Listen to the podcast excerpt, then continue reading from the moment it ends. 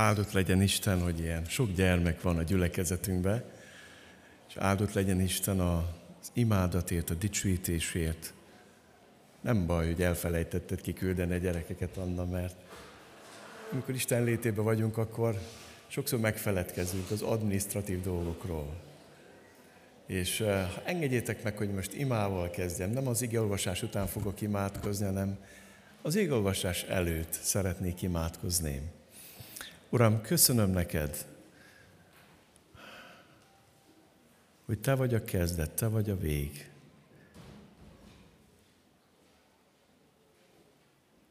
Örök jelen vagy. A vagyok vagy. Köszönöm, Uram, azt, hogy te adod a keretét az életünknek. Köszönöm, hogy van oka, értelme és célja a létezésünknek. Olyan jó volt megfürödni a te jelenlétedben. Olyan jó volt fölemelni a te nevedet. Érezni azt, hogy lehajolsz hozzánk, miközben próbálunk téged imádni és dicsőíteni. Légy áldott az előző percekért. Hadd imádkozzam kifejezetten azért az anyukáért, akinek a kisgyereke annyira nyugtalan volt, hogy csendesítsd meg az ő szívét. A gyerekével együtt, Uram, add a te békességedet, nyugalmadat. Megpihenjen benned, Uram. Hadd imádkozzam a gyerek tanítókért, áld meg őket, töltsd el, Szentlélek Isten, az Isten szeretetével, ami általad árad a szívünkbe. Kérlek, hogy áradj ki a gyerek foglalkozásra. És könyörgök, Uram, hogy légy kegyelmes, hogy tudjam folytatni azt, amit itt elkezdtél már, ami elkezdődött, Uram, ebben a teremben. Könyörülj rajtam, Uram. Ámen. 2 hete elkezdtünk egy sorozatot, az a cím ennek a sorozatnak, hogy Hegymenet. 15 imádságot tanulmányozunk ezeken a vasárnapokon, 120-tól 134. Zsoltárig, 15 olyan imádság, amit a zsidók akkor mondtak, amikor Zarádok ünnepen fölmentek Jeruzsálemben. Jeruzsálem egy 800 méter magas hegyen levő város volt, és a városon belül is dombon volt a templom, és sokat kellett menni föl. Nem autóval, nem lifttel, gyalog mentek az emberek az Zarándok ünnepekre. És ma 2 hete általában bevezettem, hogy mit jelent az életünkben a hegymenet, mit jelent fölmenni Isten hegyére. Miért fontos az életünkben? És a zsidóknak volt 14 ilyen imádsága, amit mikor megpihentek, akkor elmondtak. És ma egy hete Lajos testvérem elkezdte a 120. Zsoltára. Egy nagyon erőteljes, átütő erejű üzenet volt ma egy hete. Annyi gyönyörködöm az Isten, hogy ő dolgozik a szívekben, hogy kijelenti az ő akaratát. És nagyon hálás vagyok az én testvéremért, hogy figyelt tanítványként az ő szavára, és hogy átadta nekünk azt az üzenetet, ami hegymenet a beszédünk tisztaságáért. Erről szólt a 120. Zsoltár. Ma egy másik területről szeretnék nektek szólni. Hegymenet, isteni védelemért. Hegymenet, isteni védelemért. És a 121. Zsoltárt fogom felolvasni a revideált Károli szerint. Nézzétek meg, hogy szól ez a Zsoltár. Ének fölmenetelkor, vagy grádicsok éneke, vagy zarándok ének más fordítás szerint. Szememet a hegyekre emelem. Honnan jön a segítségem? Segítségem az Úrtól van, aki az eget és a földet teremtette. Nem engedő lábad meginogjon, nem szunnyad el őriződ. Íme nem szunnyad és nem alszik Izrael őrizője. Az Úr a te őriződ, az Úr a te árnyékod jobb kezed felől. Nem árt neked nappal a nap, sem éjjel a hold. Az Úr megőriz téged minden gonosztól. Megőrzi lelkedet. Megőrzi az Úr a te ki- és bemeneteledet, mostantól fogva mindörökké. Imádság védelemért. Érdekes, hogy egy másik fordítás nem az őriző szót használja, hanem nem szunnyad a te védelmeződ. Íme nem szünyed és nem alszik Izrael védelmezője. Az Úr a te védelmeződ, az Úr a te őriződ, imádság védelemért.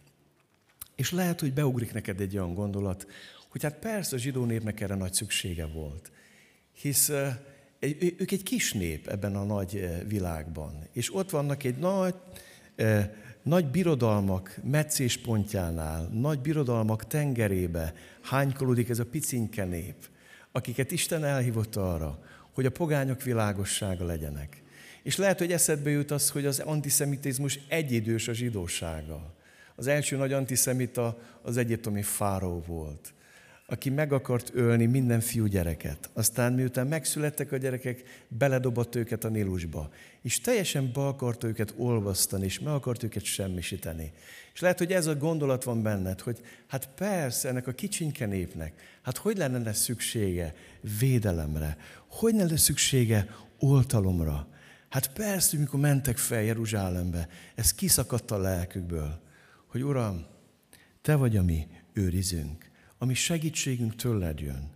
Nem engedő lábon meginogjon, nem szunnyad az őriző, nem szunnyad és nem alszik Izrael őrizője.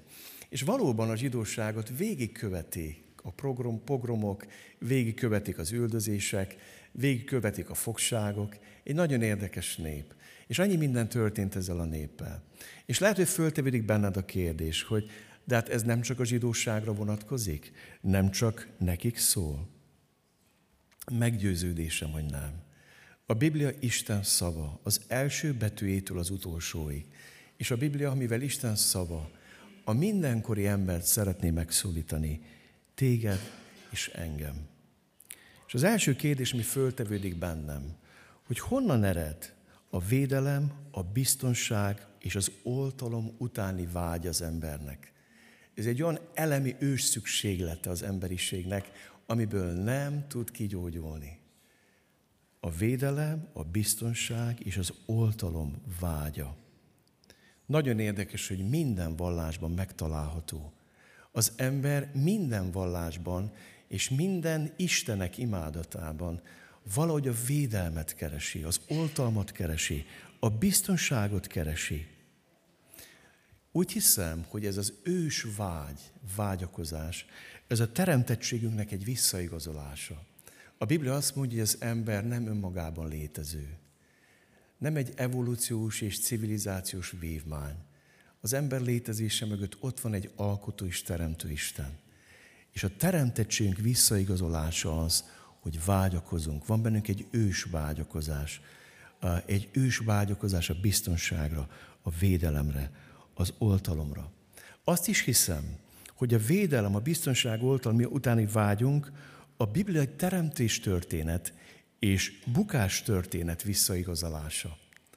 Mert azt sejteti ez, hogy valamikor biztonságban voltunk, hogy valahova visszavágyakozunk, hogy valamiből kiestünk, hogy valami nincs rendben az ember életében. És ott van benne ez a vágy. Az Isten irgalma után. Anyák napján erről beszéltem, hogy az anya mély és az irgalom az ugyanaz a szó a héberben. És Dávid azt mondja, hogy akárhova megyek, beleütközök az Isten anya méhébe. Mikor azt mondja, hogy Uram, te megvizsgálsz és ismersz, tudod, hol leülök, ha felállok. Messziről észreveszed szándékomat. Ha akarok elfutni tőled, akkor is jössz velem szembe. Az ember vágyakozik ezután. Egy különleges dolog ez az ember életében. És az, hogy megértsük ezt a mai Zsoltárt, kicsit meg kell alapozzunk ennek a Zsoltárnak. Gyertek, nézzétek meg, hogy a teremtés történetnek, a bibliai teremtés történetnek van 3 igen-igen fontos axiómája. Az első axiómája a teremtés történetnek, hogy a világ mindenség és benne az ember létezésének végső oka, értelme és célja a Szent Háromság Isten. Azért vágyakozunk a biztonságra, azért vágyakozunk a védelem és az oltalomra, mert az ember létezésének végső oka, értelme és célja a Szent Háromság Isten. Sokszor halljátok azt tőlem, hogy az ember a Szent Háromság szívében fogant. Ádám nem anya méhében fogant, hanem a Szent Háromság szívében fogant. Az első emberpár, a férfi és a nő, az Isten szívében fogant meg. Ő az oka, az értelme és a célja az ember létezésének. A második axiómja a teremtés történetnek, hogy az ember létezésének biztonságot adó közege az édenkert. Isten nem a semmibe helyezte, nem a vákumba helyezte Ádámot és Évát. Az egész teremtés történet arról, hogy Isten életteret készít. Mint akkor egy fiatal pár kisbabát vár, és első gyereket vár, és készíti az otthonát, a babaszobát, a kiságyat, és mindent készít. A teremtés történet egy élettérnek az előkészítése. És ezen belül van egy kert, az édenkert.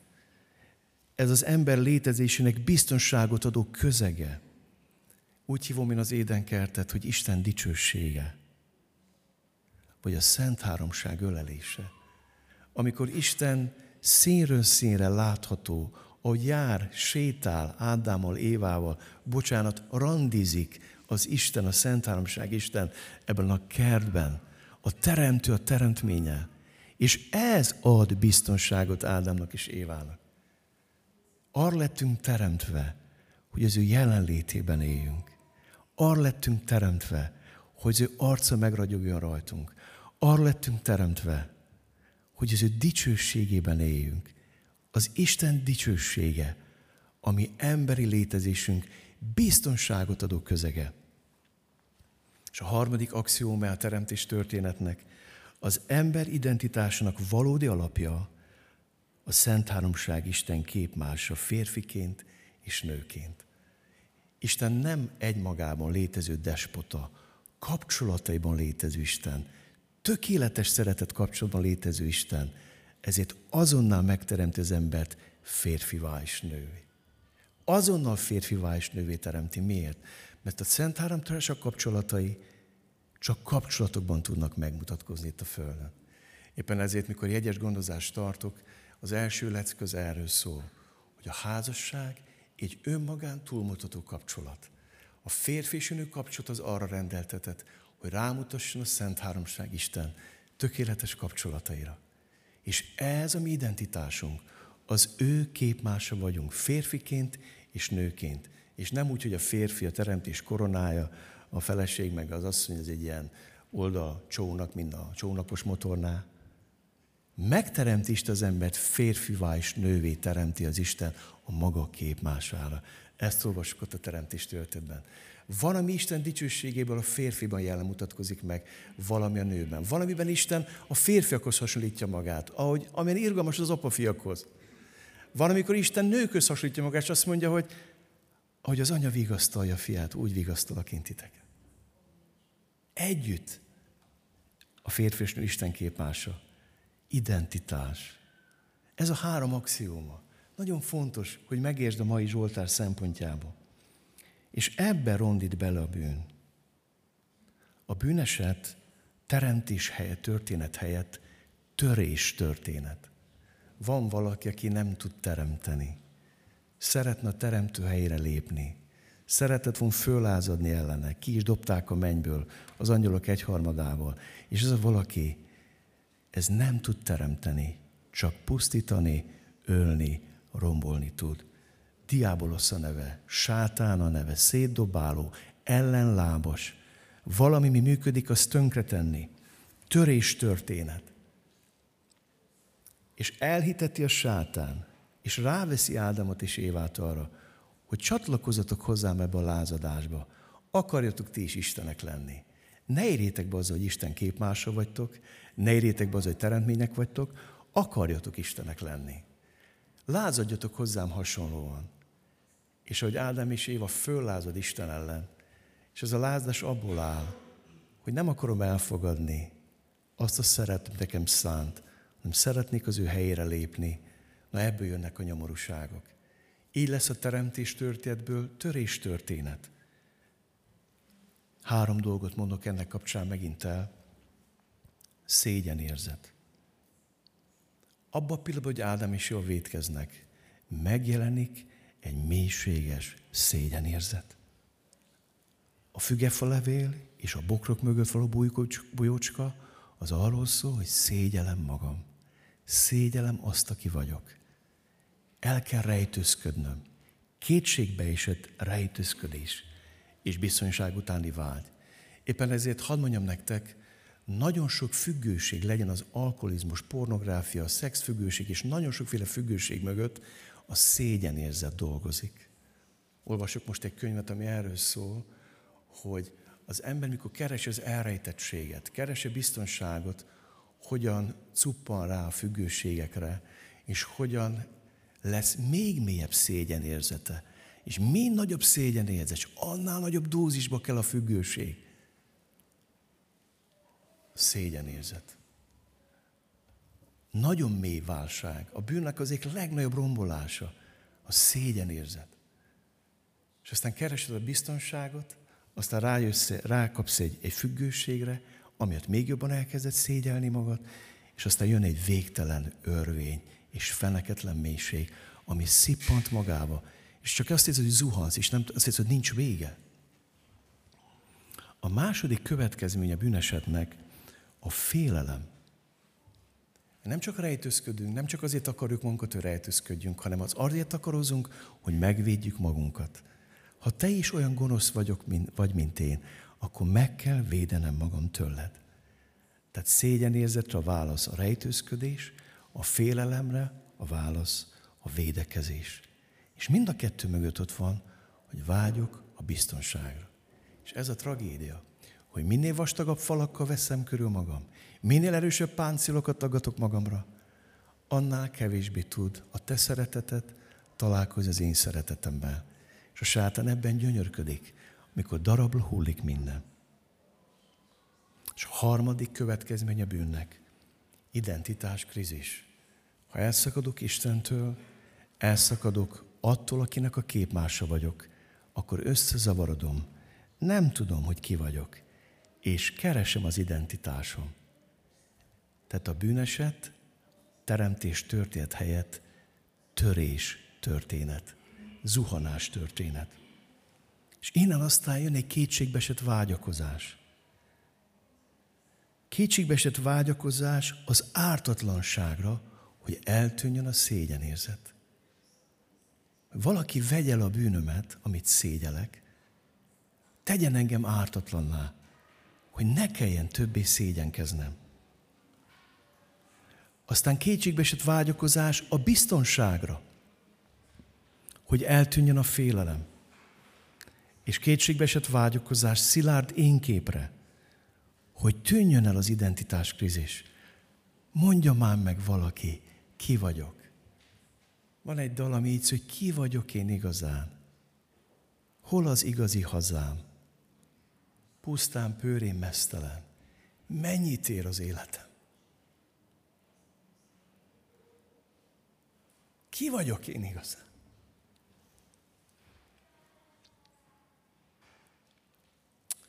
És hadd mondjam nektek, hogy amikor ilyen helyzetbe kerül az ember, belezuhan ebbe az állapotba, akkor egyetlen megoldás, hogy ösztönösen felfele néz az ember. Ösztönösen felfele néz. Azt olvastuk ma, tekintetemet a hegyekre emelem.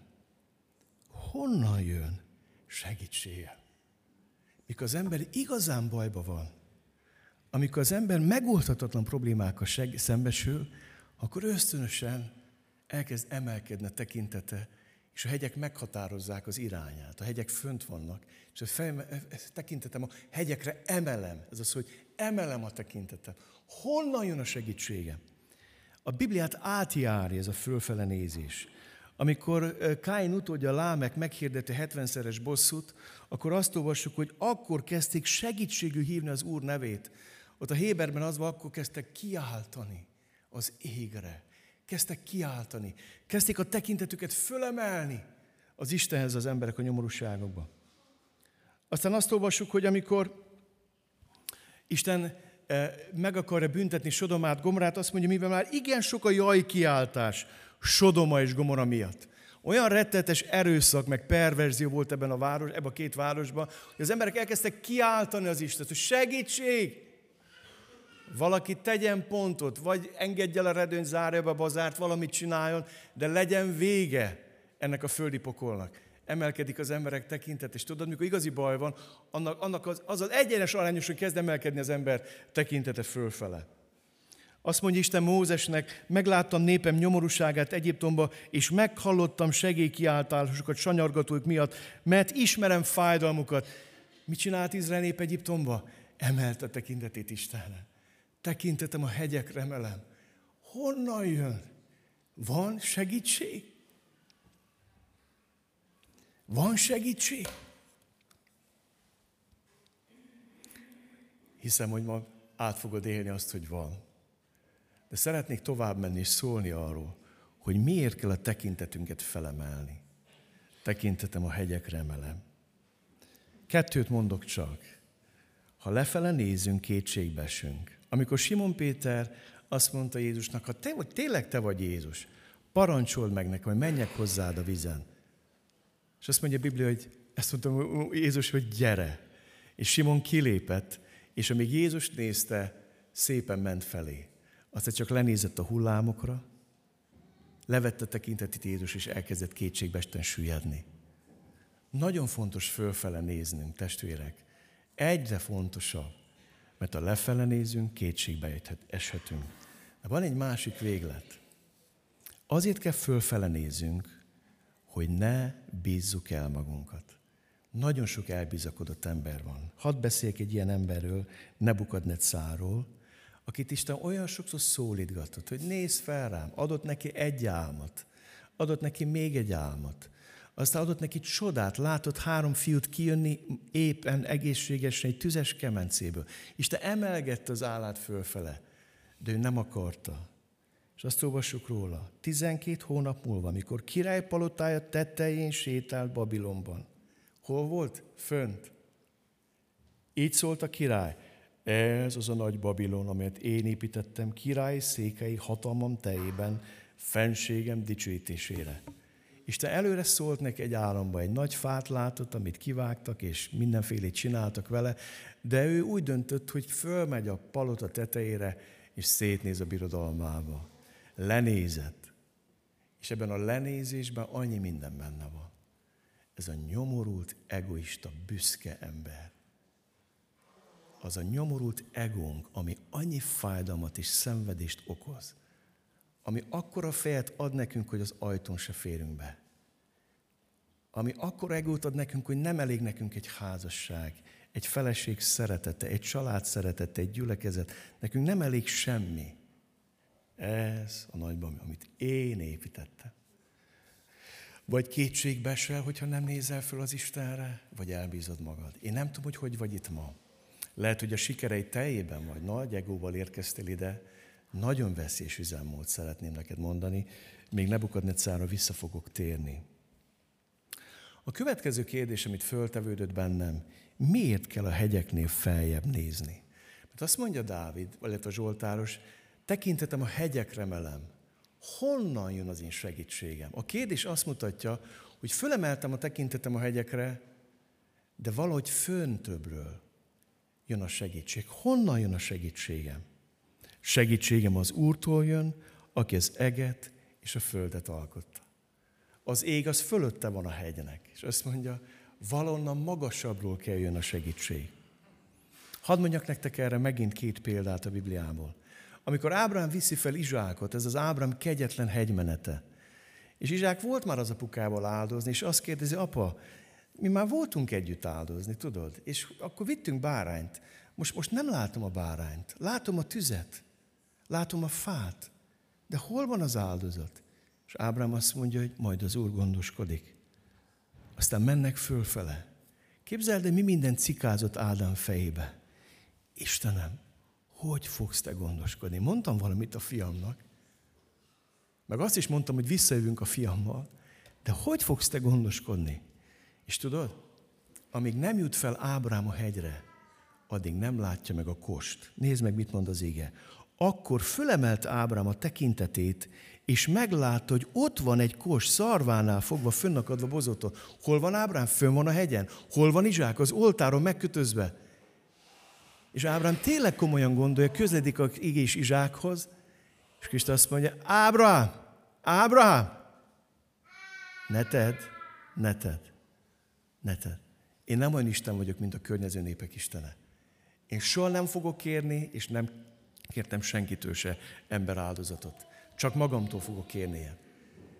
És amikor Ábrám ebben a helyzetben van, képzeld, ez a kiélezett helyzet, akkor olvassuk, hogy akkor fölemelt Ábrám a tekintetét, és meglát, hogy ott van egy kors. Na ez az a pillanat, amikor kifogysz a saját megoldásaidból. Hadd mondjam nektek, a hegymenet az arról is szól, mikor védelemért megyünk föl a hegyre, és isteni védelemre van szükségünk, az akkor következik be, mikor szép lassan elfogynak. Ott marad lenne a szolga, ott marad minden lehetőség, és mész föl, és még mindig nincs semmi, és mész föl, és még mindig nincs és mész föl, és még mindig nincs semmi, és csak a hegy tetején találkozol a megoldással, amikor teljesen nem 99, hanem 100%-ba rábízod magad Istenre, és kiszolgáltatod magad neki. Akkor jön csak a megoldás. El kell szakadni az emberi megoldásoktól. Ez a legnehezebb. Mi, amikor bajba vagyunk, előbb minden emberi lehetőségét kimerítünk, és a végén jobb esetben eljutunk Istenhez. A zsidók azt mondták, tekintetem a hegyekre emelem, honnan jön a segítségem? Segítségem az Úrtól jön. Miért kell a hegyeknél feljebb nézni, mit jelent ez? Illésnek is volt egy nagyon nehéz hegymenete, amikor fölment a Kármel hegyére. Egy nagyon nehéz korban volt próféta. Egy olyan korban volt próféta, amikor Jakáb felesége mindenestől át akarta Baál és Asera imáditra téríteni Izrael népét. Megölette a prófétákat, Isten prófétáit, papjait, és importálta, hozta be az ő papjait és prófétáit. És ezzel a pogány vallása szemben nem tudott megállni Jeroboám. Jeroboám mit csinált? Egy alternatív judaizmust. Azt mondta, hogy nehogy felmenjen a nép Jeruzsálembe, mert kitalálok én ilyen sajátos judaizmust, Bételben is, meg Dánban is, fölállítok egy-egy oltárt, egy-egy borjút, és ez nem, hogy mondjam, ez még nem bálvány imádat volt, hanem Isten ábrázolás.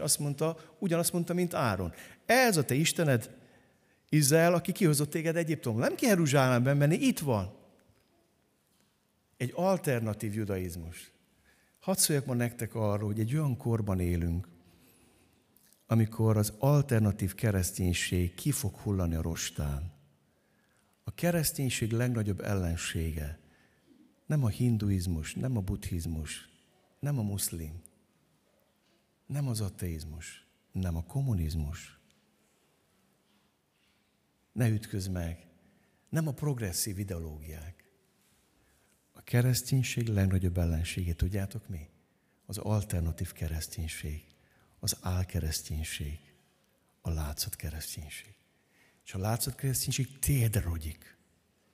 Nem tud megállni e világ bálványével előtt, mert ő is egy bálványt imád, Istent imádja bálványként, Jézust imádja bálványként, és rogyik össze, mint megízetlenült só. És Illés életében eljött egy nagyon nehéz hegymenet, amikor rájött arra, itt már nem apologétákra van szükség, meg hitvitákra, itt nem ideológiákat kell ütköztetni, meg logikai érveléseket, hanem itt Istent kell ütköztetni az Istenekkel. És kedveseim, egy olyan történelmi időszak következik most, itt Európában is, meg nálunk is, amikor nagy szükség lesz a kegyesség erejére, nem a látszatára az erejére. Amikor Istent kell ütköztetni a világ isteneivel. Amikor az evangéliumot erejét kell ütköztetni az alternatív evangéliumokkal. Amikor azt mondja Pál, meg fogom ismerni a tanítóknak nem a beszédét, hanem az erejét. Amikor azt kell eljön az idő, hogy ami beszédünk nem csak szavakban jutott el hozzátok, hanem lélekben, szentlekkel és teljes bizonyossággal, erővel jutott el hozzátok. És Illés ezt kellett csinálni, ütköztetnie kellett Istent az Istenekkel. És ütközött a kettő, és azt mondta, hogy itt nem lesz pardon. Senki tüzet nem gyújt. Én még le is öntöm vízzel. Itt kizárom minden emberi okoskodást. Itt Isten fog megütközni az Istenekkel. Kedveseim, meghal, kipusztul az alternatív kereszténység. Ez nem baj, ez kegyelem. Hát Isten engedi meg. Sőt, Isten szüntet meg gyülekezeteket is, hogyha kell. Ha nem töltjük be a hivatásunkat. És ott ez a kettő ütközik. És azt olvassuk, hogy mikor Illés végignézi a cirkuszt, amit csinálnak a Baál papjai, és ott a legnagyobb csoda, tudjátok, hogy mi? Hogy Baált megkötözte Isten, és nem tudott válaszolni. Úgy hitték, hogy a mendörgés istene, a villámlás istene, az eső istene.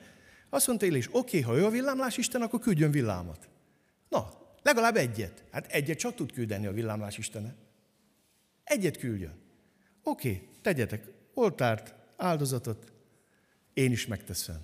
És végignéz az egész cirkuszt, és Baál nem tud tenni semmit. Ez a csoda. Az első csoda az, hogy Baál nem tud tenni semmit. A második csoda az, hogy amit olvasunk, amikor eltelt az idő... hol is vagyok?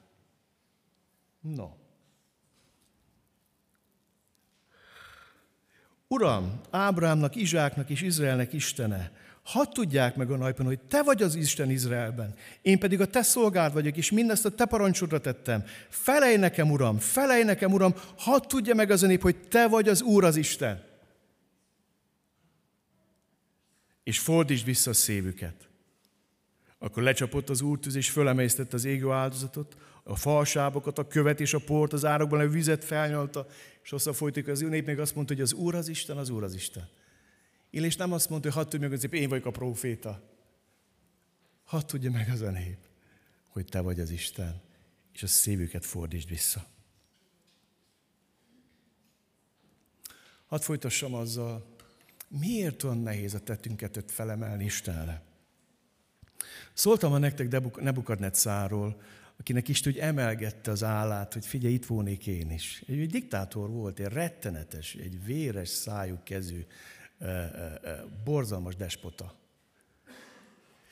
És adott neki álmakat, Dánielt mellé adta, a Sédrák, Mésák, Abednékó tanúságtételét, még egy álmat, emelgette Isten a tekintetét, de nem hallgatott rá. És akkor Isten megengedte, hogy így mondom, fűbe harapjon. És hadd mondjam nektek, hogy amikor Isten nem tudja szép szóval fölemelni a tekintetét magára, akkor megenged az életünkben ilyen nagyon nehéz helyzeteket. Ezt kegyelméből teszi. És azt olvassuk, hogy Nebukadnecár állati sorsra jutott, elment az értelme, elborult az elméje, és állatként élt. És nézzétek meg, mi a vége történetnek. Amikor eltelt az idő, én Nebukadnecár, mondjad csak, mit csináltam? Föl tekintettem az égre. És mi történt abban a pillanatban? Az értelmem visszatért. Ó, de nagy szükség van majd. Tudjátok, hány megbojdult elme meggyógyulhatna ma? Hány ember élete helyreállhatna, ha végre föltekintenél az égre? Nagyon nehéz volt fölfele nézni, mindig csak lefele nézett. Ez az én birodalmam, ez. Én vagyok mindenek felett, meg én vagyok az áldott, meg annyi minden vagy. És azt mondja, föltekintettem az égre, és értelmem visszatért. Áldottam a felséges, dicsőítettem és magasztaltam az örök élőt, mert az uralma örök uralom, királysága megmarad nemzedékről nemzedékre. A föld minden lakóját semminek tekinti, tetszése szerint bánik az ég seregével és a föld lakóival. Senki sem foghatja le a kezét, és senki sem mondhatja neki, mit csinálsz. Ő azt hitte, hogy ő az Isten. És ott megtanult, hogy nem én vagyok az Isten, te vagy az Isten. Van ennek folytatása.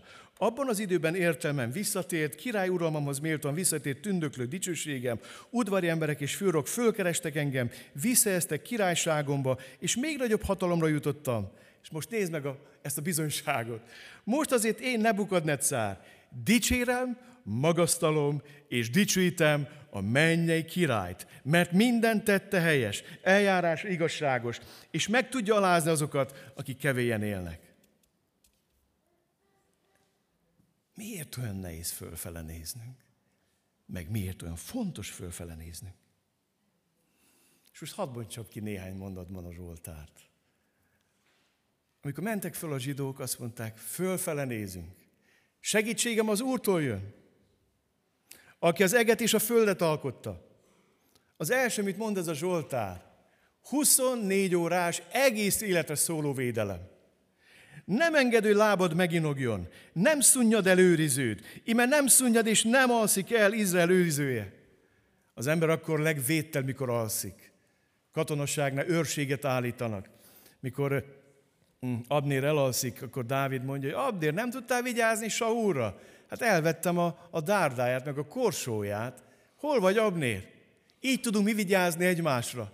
És azt mondja Isten ma neked, 24 órás felügyelet, egy életen át. Nem marad ki egy másodperc sem, nem szunnyad, nem alszik Isten.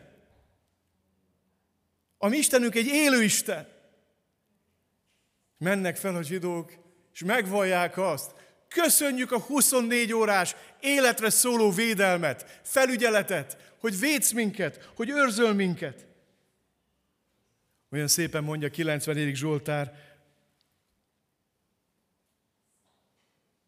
Bocsánat, még előtte vagyunk. Nem alszik Izrael őrizője. Annyira fontos látnod ezt. Van neked ilyen felügyeleted?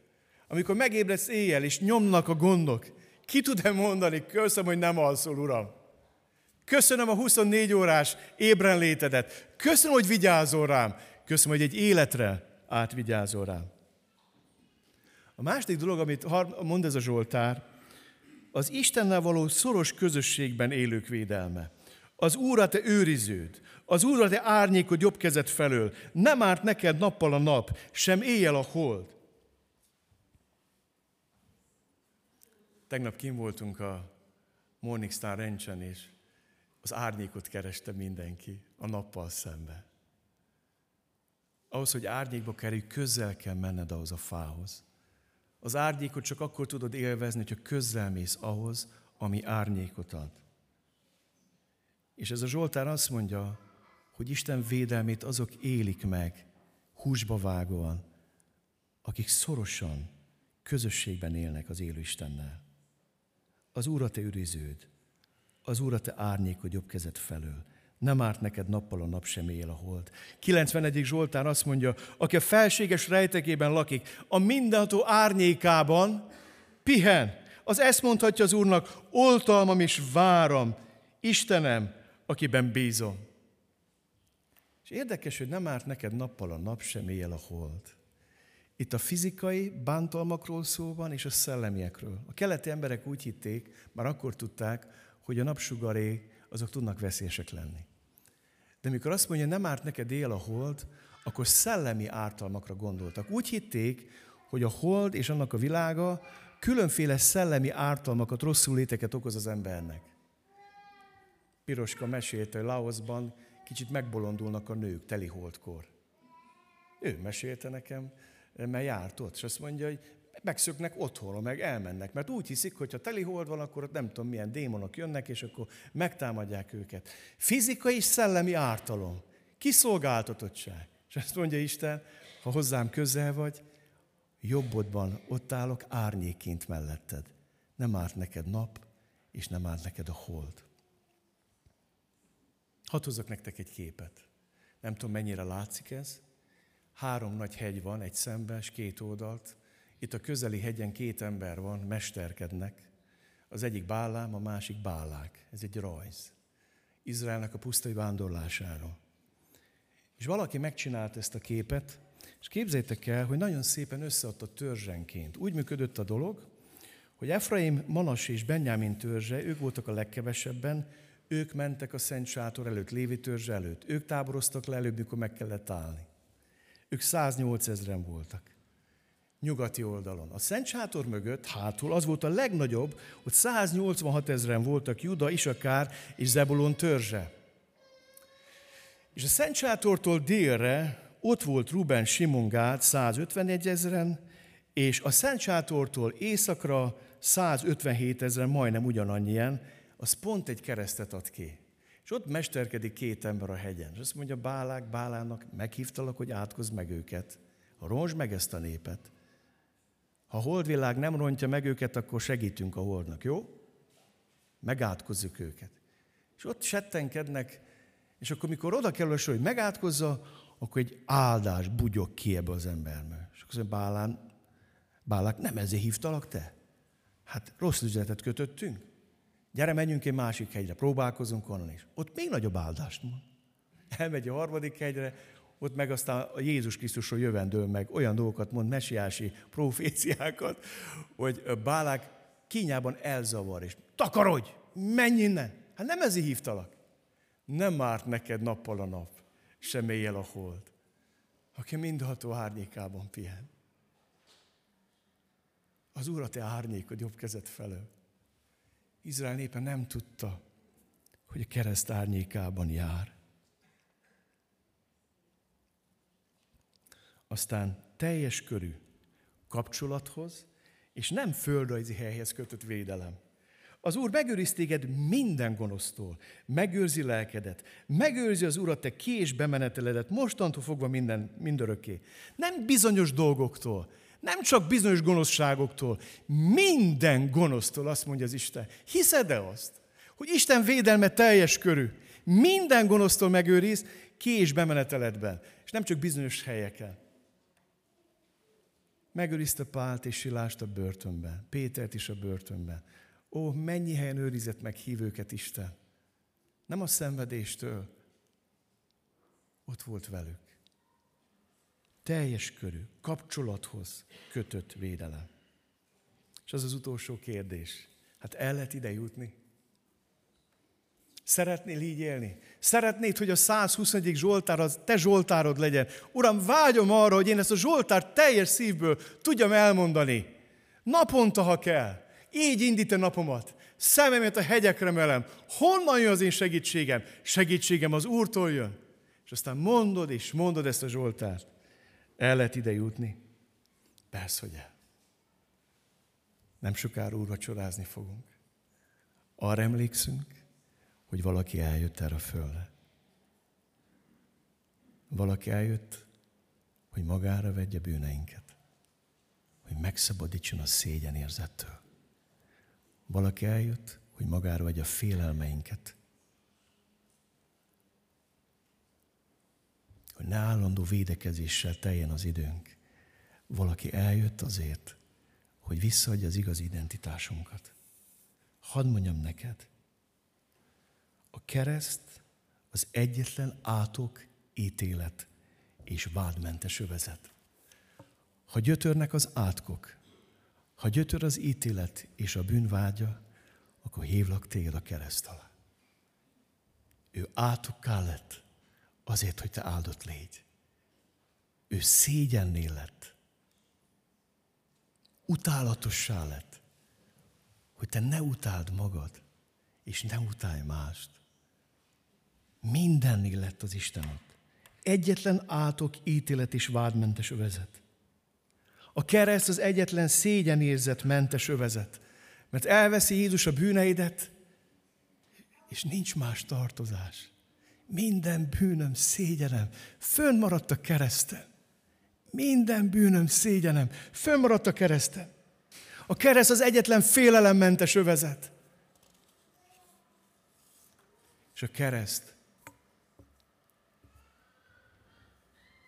a valódi identitásunk megtapasztalásának egyetlen helye. Jézus vérén keresztül Isten gyermekének tekint. Ó, de nagy dolog ez! De csodálatos dolog ez! Ez az a hely, ahol ez a Zsoltár kiteljesedik. Élet a kereszt árnyékában. Szabadság, szégyenérzetmentes, félelemmentes. Átok, ítélet és vádmentes hely a Golgotai kereszt. Találkoztam már így Jézussal.